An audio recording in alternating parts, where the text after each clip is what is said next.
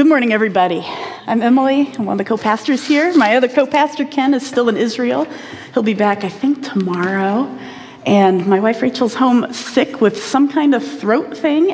And I'm fine, but my throat is a little dry, so I might be taking a few extra sips of water here. I want to tell you guys, Advent starts next weekend. And so, like I did last year, I created a podcast that's just a short daily podcast. It's like five to eight minutes long and it has some guided spaces for prayer, um, a scripture reading that's based around a theme, and then I close it with a different version of O Come, O Come Emmanuel with each one of those. So those will be available starting next Sunday on our website as well as on iTunes. Um, and they're, they're free, clearly. You can just download them every day. If they're not free, I'm probably breaking copyright law. So there's that. But today I am actually going to start our Advent sermon series a week early. And the main reason is because I'm a little bit excited about it. And I think it's just because it's my totally nerdy Bible self. Because what we're going to do is we're going to be talking about the monsters of the Bible. And you might wonder, okay, Emily, how do monsters of the Bible fit into Advent? I can connect anything. Advent means waiting. right? It's a season when the church practices waiting on the presence of God to show up. And it culminates in the celebration of Christmas. And I think many of the reasons we need God to break into our lives um, are personified in Scripture in various and often terrifying forms. So this morning we're going to be talking about the demon Rabisu, who's a crouching predator. There's Satan, the accusing force. There's Leviathan, the sea serpent, who talks about systemic injustice. There's dragons and giants. And sometimes in Scripture, God shows up in pretty alarming form as well like when God is depicted surrounded by all these like enormous hybrid creatures in the book of Ezekiel. So today I'm going to start with Rabisu, the crouching predator. And I'm going to warn you, this is a little bit thicker and denser than most of my sermons. We had a, we had a nice light Psalm 23 last week, so just kind of stick with me here. The only time that the creature Rabisu shows up in Scripture is in an inference in Genesis chapter 4. That inference, actually, though, sets up an entire metaphor that runs through the thinking of the Hebrew Bible and some of the New Testament. And so, in the scene where we see Rabisu, we have two brothers, Cain and Abel. You've probably heard of them, right? And they had just made their offerings to God. And we were told that God regarded Abel's offering, but he didn't regard Cain's. And so Cain notices, and that God doesn't seem to notice his offering, and his face, we're told, falls into a scowl. And God turns to Cain and says, Why are you incensed? And why is your face fallen? For whether you offer well or whether you do not, at the tent flap, sin crouches. And for you, it is longing, but you must rule over it.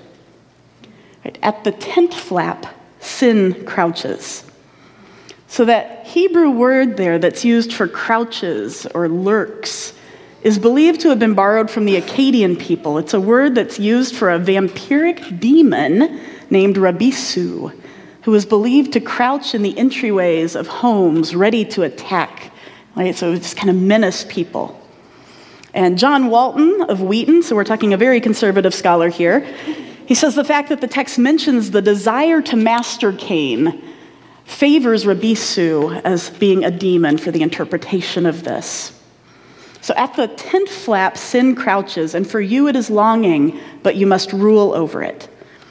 So it's like God is saying, Cain, I see right now that you're toying with the idea of taking your anger out on your brother, right? And your sin there is like the vampire demon Rabisu, and it's lurking in the dark corner and it's waiting to pounce on you and master you and suck the life out of you, but you must master it.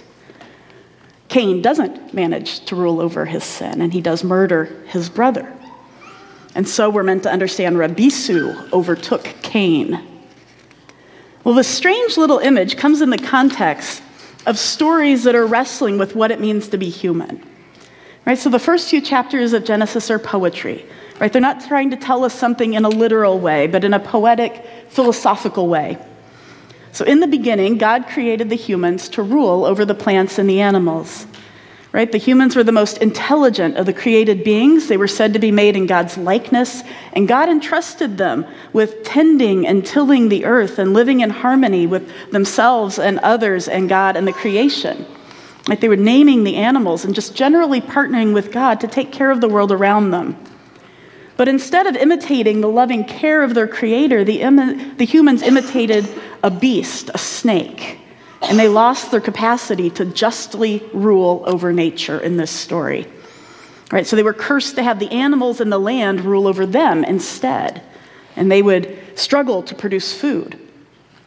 So we had that story, and then along comes Cain and his brother. And the question the Bible, I think, is asking here is could Cain be the kind of human who could be trusted to take care of himself and the people around him?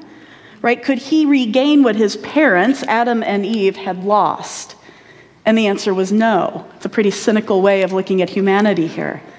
And he murders his brother, and when God asks him where Abel is, Cain says, Am I my brother's keeper? And so, in murdering his brother and washing his hands of any obligation to care for his fellow humans, we're told that it was like Cain was overcome by some evil creature, right? He wasn't ruling over nature the way his parents were instructed, but no, nature, this kind of distorted and creepy form of nature, overtook him. And this sets up a particular picture of what sin is like for most of the Bible.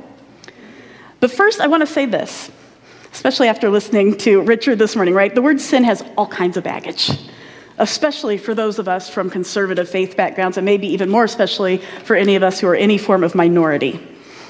A good definition of sin that I find helpful is anything that keeps us from healthy connections with ourselves, with each other, with God, and with the world around us.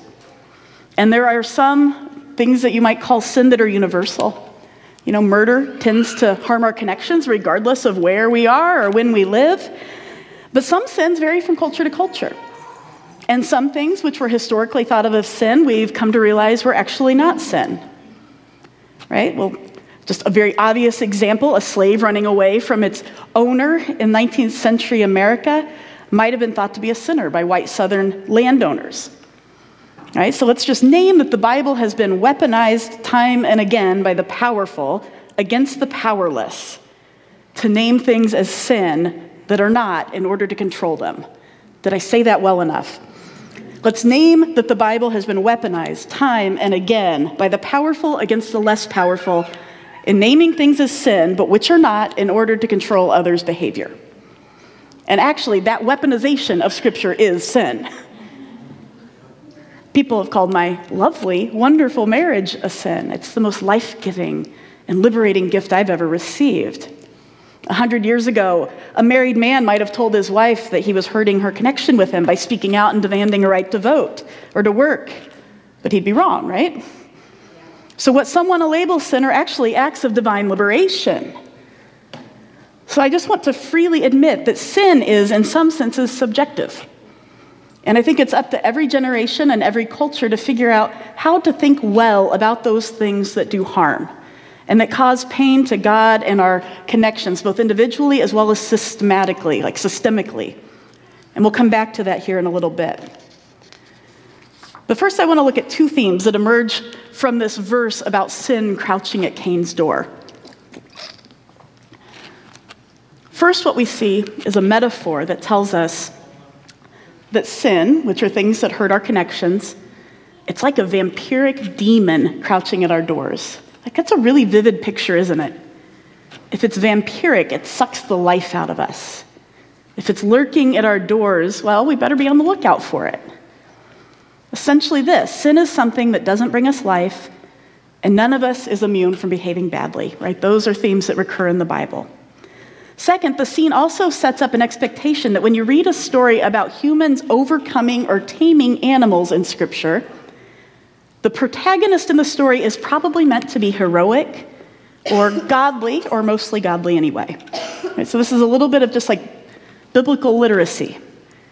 When we read a story where animals overtake or rule the protagonist or others in the story, the people who are being overcome by nature are probably doing something they shouldn't be doing.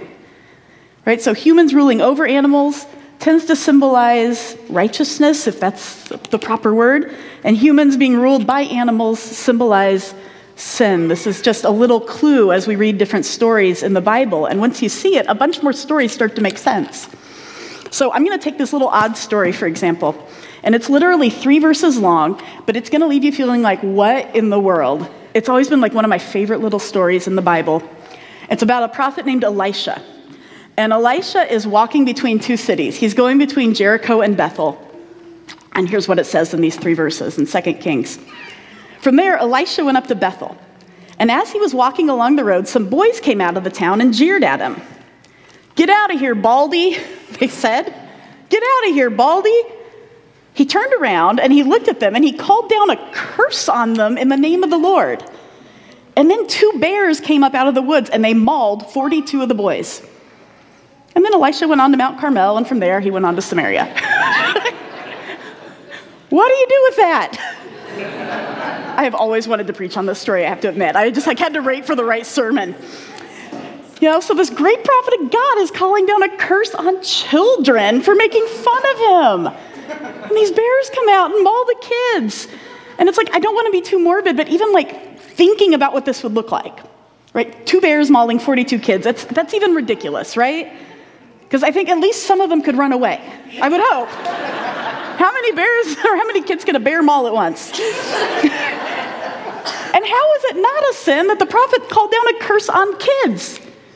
Right? How is God good if God sends bears to kill innocents? I mean, if I cursed the kids down in the basement, you guys would be like, oh my gosh. I would be like, oh my gosh. But I think the point of the story here is that Elisha was a righteous man so he's not overcome by more primal beastly portion of creation, but the kids are being ruled by nature because they made fun of him for something that he couldn't help. Right? He's bald. Hashtag bald is beautiful. right, so I don't think that this story actually took place, but I think it was just meant to convey what sin is like. Making fun of people is like being overcome by the most ferocious primal part of ourselves. Right? You have to rule over it or it will rule over you, is what the Bible is warning us. At least I hope that's what that story means. There's another story in the book of Daniel, and it's about an evil king named Nebuchadnezzar. And Nebuchadnezzar had several dreams where God was warning him about all of his evil ways. Right? And the prophet Daniel was sent to him to interpret some of these dreams. And so, in one of the dreams, the king was dreaming about a large tree that was really healthy and tall and towering and strong. And then in his dream, the tree was cut down to a stump. And then it gets really weird. The stump turns into a human, kind of a human stump. And then its mind is transformed from a human mind into the mind of an animal for seven years. Right? So we've got a stump person with an animal mind. And this like human animal, it goes outside and it lives among the wild animals in the wilderness. And Daniel told the king, well, that stump animal is you, Nebuchadnezzar, in the dream. Right? This king was the tree. He said, You'll grow mighty and strong, but soon you're going to be cut down from power. And for a time, you're going to become like an animal. And the text says this it says, Nebuchadnezzar was driven away from human society, ate grass like oxen. His body was bathed with the dew of heaven, and his hair grew as long as eagle's feathers, and his nails became like bird claws. Right? So I think what it's trying to tell us here is his evil ways made him more like an animal than like a human. I don't think he actually turned into a giant, like, falcon or something. His hair was like feathers. His nails start to sprout claws. Because of his evil desires, Nebuchadnezzar was turning into this inhumane predator. We see similarities with other tales that involve humans and animals. Right? There are other Bible characters who were overcome by beasts, include Jonah, who was swallowed by a whale, Balaam, who couldn't control his talking donkey, Pharaoh, who was overcome by locusts and frogs and such. And none of these characters are heroic or even all that sympathetic. But on the other hand, the humans that are meant to be portrayed more as heroes as seen as ruling over the beasts. Noah lived in an ark with two of every kind of animal. David slayed lions and bears with a slingshot to protect his sheep. Daniel sat peacefully among the lions in the lion's den. The Apostle Paul was bitten by a poisonous snake, and it didn't cause him any harm. Peter, James, and John caught a boatload of fish. You know, are we kind of getting the general metaphor of what this is trying to tell us when we're reading various stories? I think it's trying to tell us there's a primal part of us that wants to make selfish choices. And when we give into it, it's like being overcome by our animal side rather than being overcome by our made in the image of God side. So the question, like, it's hard to talk about sin in progressive Christian spaces, I think. And the question becomes like, well, how do you deal with it? How do you deal with those things that cause us not to live up to our best selves? Well, I'm going to answer that by telling you another really weird Bible story. And this one's from Numbers 21. And in this one, like stick with me here because this is this is like kind of the crux of it. God's people had fled out of slavery in Egypt. And they were hoping to make it to their ancestral land, but the people started to get impatient and they started grumbling. And they asked God and Moses, Why did you bring us up out of Egypt only to die in the wilderness? There's no food and there's no water, and we hate this miserable place. And this is where it gets awful because I've got a snake phobia. But venomous snakes came out and bit a bunch of the people and they died. Numbers 21, 5 to 9. I'm going to hit all the weird ones today. People came to Moses and they said, We've sinned by speaking against the Lord and against you. Pray to God to take away these serpents. So Moses prayed for the people. And the Lord said to Moses, This is weird. Okay, Moses, make a poisonous serpent and put it on a pole. Oh, make it of bronze and put it on a pole. And everybody who is bitten by a snake will look at it and they'll live. So Moses made a serpent of bronze, put it on a pole, and whenever a serpent bit someone, that person was supposed to look at the serpent and live.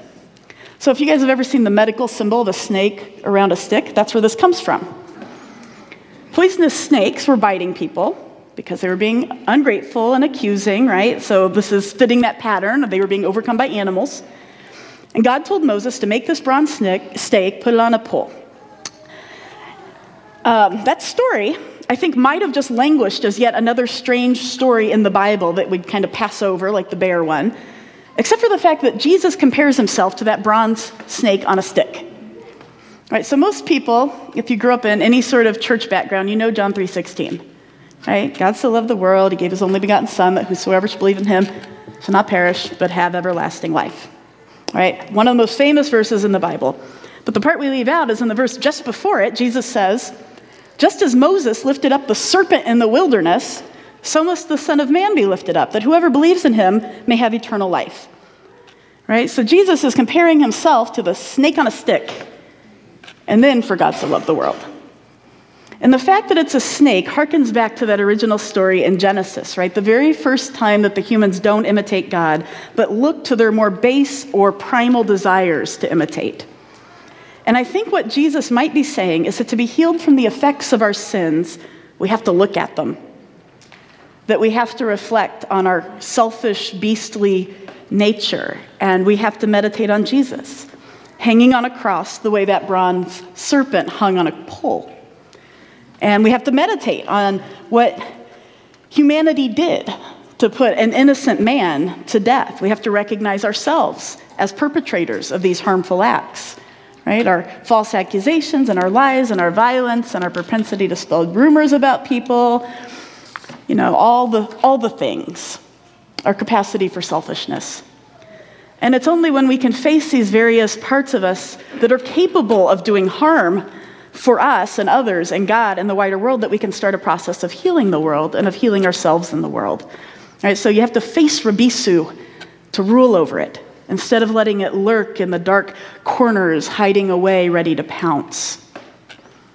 Now, I have two cautions about this interpretation of sin. You know, so this is kind of me in dialogue with the Bible here, and this metaphorical relationship between animals and humans. First, there's a trend in some Christian circles to take this metaphor and to talk about sin as something that makes us less than human, and that we become truly more human when we make choices that honor and love those who are around us. But I actually think putting humans on a scale of less human or more human is not helpful, and it sets us up to categorize some people as inhuman and categorize other people as better humans. And I think when humans start to classify other humans as less human, bad things happen right? When our current White House occupants started calling immigrants animals, I knew we were in trouble and that there would inevitably be human rights violations, right? Even now, there's 5,500 kids that are separated from their families. No human is an animal, including that White House occupant, right? That we all deserve human dignity, fair trials, right? I'm snapping like I'm cool. Humane treatment. And I think that we can take the metaphor for what it is, right? It's a metaphor without adopting that sort of language, right? We can say sin kind of feels like a vampire demon crouching in a corner. You know, it kind of feels like I might be giving into a baser part of myself because I think that's what the writers of Scripture are trying to convey. The second thing I want to note is that there's a balance to be found when reflecting on our own capacity for sin. And I think that in our post Protestant space here in which we find ourselves, um, I've had a lot of people ask questions about what do we do about sin? How do we talk about it? Because many of us grew up with these really clear sets of rules. And now that we've either questioned or discarded some of those rules, and for good reason, it can make us feel a little bit untethered. Does that make sense? So it's like, how do you talk about it in a way that doesn't feel just triggering or awful? I think Jesus and the Apostle Paul addressed this in various ways. Um, the Apostle Paul wrote in the first letter to the Corinthians, he, he was dealing in a culture that's not too unlike ours in terms of you know, there were, there's a wide stream of Judaism in his own time. Jesus tended to kind of side with a more progressive, open for interpretation, love your neighbor um, kind of stream. But uh, some of the people that were coming out of Judaism at that time and who were following Jesus, they were either the people who were being harmed by that system, or they were some, we were told, from like the party of the Pharisees. So, in some ways, I can see some parallels to the kinds of people who are being attracted to Jesus and to this sort of new way of, of following God here. And so Paul is writing this. He says, All things are lawful for me. And here he's talking about some of the um, stricter interpretations of the Jewish law. He says, Look, all things are lawful for me. I don't feel bound by that. But not all things are beneficial. All things are lawful for me, but I will not be dominated by anything, right? So here he's, he's invoking that language of being ruled over by sin. And then later he, he reiterates, he says, All things are lawful, but not all things are beneficial. All things are lawful, but not all things build up. Right? So he said, Don't seek your own advantage, but seek the advantage of the other, is how he ends that. So he's addressing these people who find themselves in a similar situation where some of the rules they grew up with they found wanting, and they were experiencing freedom in either reinterpreting or in disregarding some of the things that they had known, which is good, it's great. But some perhaps went so far as to do things that were harming themselves and others. And so Paul's kind of cautioning them, saying, look, everything's lawful, but not everything's beneficial to you. Right? So Paul's telling people, look, he doesn't want them to be dominated by their appetites. He doesn't want them to tear others down. He tells them, don't seek their own advantage at somebody else's expense. And I think in a cultural moment like we're in, where saying the Bible says so just isn't good enough because so many of us have been hurt by that, I think we have to change our question from, is this sin, to a much broader set of questions. Is this behavior helping me and other people to thrive? Is this harming anyone? Do I feel closer to God or further? Is this harming our planet? When I act this way, am I acting out of love or am I acting out of some sort of self interest? Would I want someone to treat me this way? Is what I'm doing producing good things for me and others, right? And there's a balance to be found in there, right? It's not just, is this good for me, but what is the impact on others, my significant other, my kids, my community? Will my choices continue to produce good things into the future for me and others, not just like an immediate fix? And I think ours is such an individualistic culture that it sometimes is a little bit less natural for us to consider the entire system or the network of our relationships than it can be in other cultures. And sometimes we have to choose between two not so great options. You know, due to various systemic injustices or to the choices that other people have made that we cannot control. But we do our best to think ethically in light of what Jesus and his disciples taught us, right? Love your neighbor as yourself. And that can take some work. And I think it's actually far less easy than saying the Bible says, because it means that we have to think ethically within our own culture and context. On the other hand, I think focusing too much on our propensity to sin isn't helpful either. Right, so in my particular background, I had church services and conferences where I was made to feel pretty awful about myself. And I remember going through a period of my life where I was afraid that if I died when I slept and I hadn't named everything I had done wrong, that I was toast. And that's not a healthy spirituality, right? That's not what I want for us. But the only other place in the Bible that this snake on a stick is mentioned, right? It's mentioned in that Old Testament story where Moses made it, and it's mentioned by Jesus. The only other place where that appears is in 2 Kings 18, when we're told that a good king named Hezekiah, he took that snake on a stick and he broke it into pieces. So, um, because at that time the Israelites had been burning incense to it. And so, what had happened is that people had gotten so obsessed with looking at their own sinful nature that they started to worship it. And in the same way, I think that sometimes we can make an idol out of reflecting on the cross if we're ignoring Jesus' life and resurrection, which I think are far more important for how to live. So there's this balance of we should reflect on our sin that led to Jesus' death, but we cannot like just live only in that place, like self-lashing. And I think this is the balance. We have to look at the sinful nature in order to be healed and to be free from being dominated by it, but we can't focus so much that we forget that we're deeply loved children of God. And Paul tells us all throughout the New Testament, I was always struck that he calls us saints. Over and over, dear saints, dear saints, not dear sinners, dear saints. And he can do that because of grace. And this is what Rachel is always so helpful to me. She's like, Emily, don't forget grace. I talk about justice a lot, but grace is important. Grace is this giant, unfair idea that we are all loved and accepted by God, regardless of who we are, what we've done, or what we're currently doing, if only we will believe that we are loved and accepted by God. And grace is this umbrella idea that tells us that we are entirely forgiven, even when we're not entirely perfect and never will be. And then we're told we have to extend that grace to each other. Paul tells us in the letters to Ephesians and Colossians, he says, Bear with one another with gentleness and with humility, forgiving each other for your faults. Right? In other words, give yourselves a lot of space to be wrong and to make mistakes and to grow because God gives us that kind of space. And that we're to refrain from judging each other because only God can do that well. Right? We don't get to put people on a scale of who's more human or who's less human. What we do get to do is think through together how to behave in ways that can help us thrive, knowing that sometimes we can be wrong and that sometimes things will be messy, and that sometimes we have to go through messy things to get the kind of wisdom that we need. We need wisdom, not judgment. And Paul's main concern with sin is that it causes us to not thrive. Right? It makes our lives more painful and more complicated in the long run. He's not concerned that it's going to keep us from God's love. He says, For I'm convicted. I'm not convicted. It's convinced that neither death nor life, neither angels nor demons, neither the present nor the future, any powers, neither height nor depth nor anything else in all creation can keep us from the love of God that is in Christ Jesus our Lord.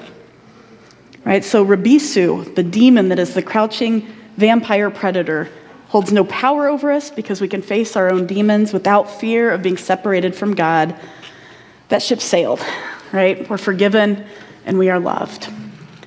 So we often end here by, with having a couple of minutes, um, two or three minutes of silent meditation. And people and babies make noise. That's completely fine. And I thought, um, I know it was a lot. It was kind of a lot of information packed into one sermon. And I thought I would offer you three things that you might want to meditate on. One, maybe you're being wronged by somebody who's doing you a lot of harm. And you might want to spend the time just asking God, you know, like, can I feel your presence in the midst of this? And maybe even just crying out for God to convict that person and to work on your behalf. Maybe you know that you've been like making some mistakes and your life's kind of a mess right now because some of the choices that you've made. And maybe you just want to sit before God and feel God's unconditional love and ask for wisdom about like what do I do next? Or maybe you've been told over and over that you're awful by people who have been part of church communities or part of your family. And you just want to spend the time, like, almost feeling like God is just like unzipping you a little bit and being like, I just love you for all that you are.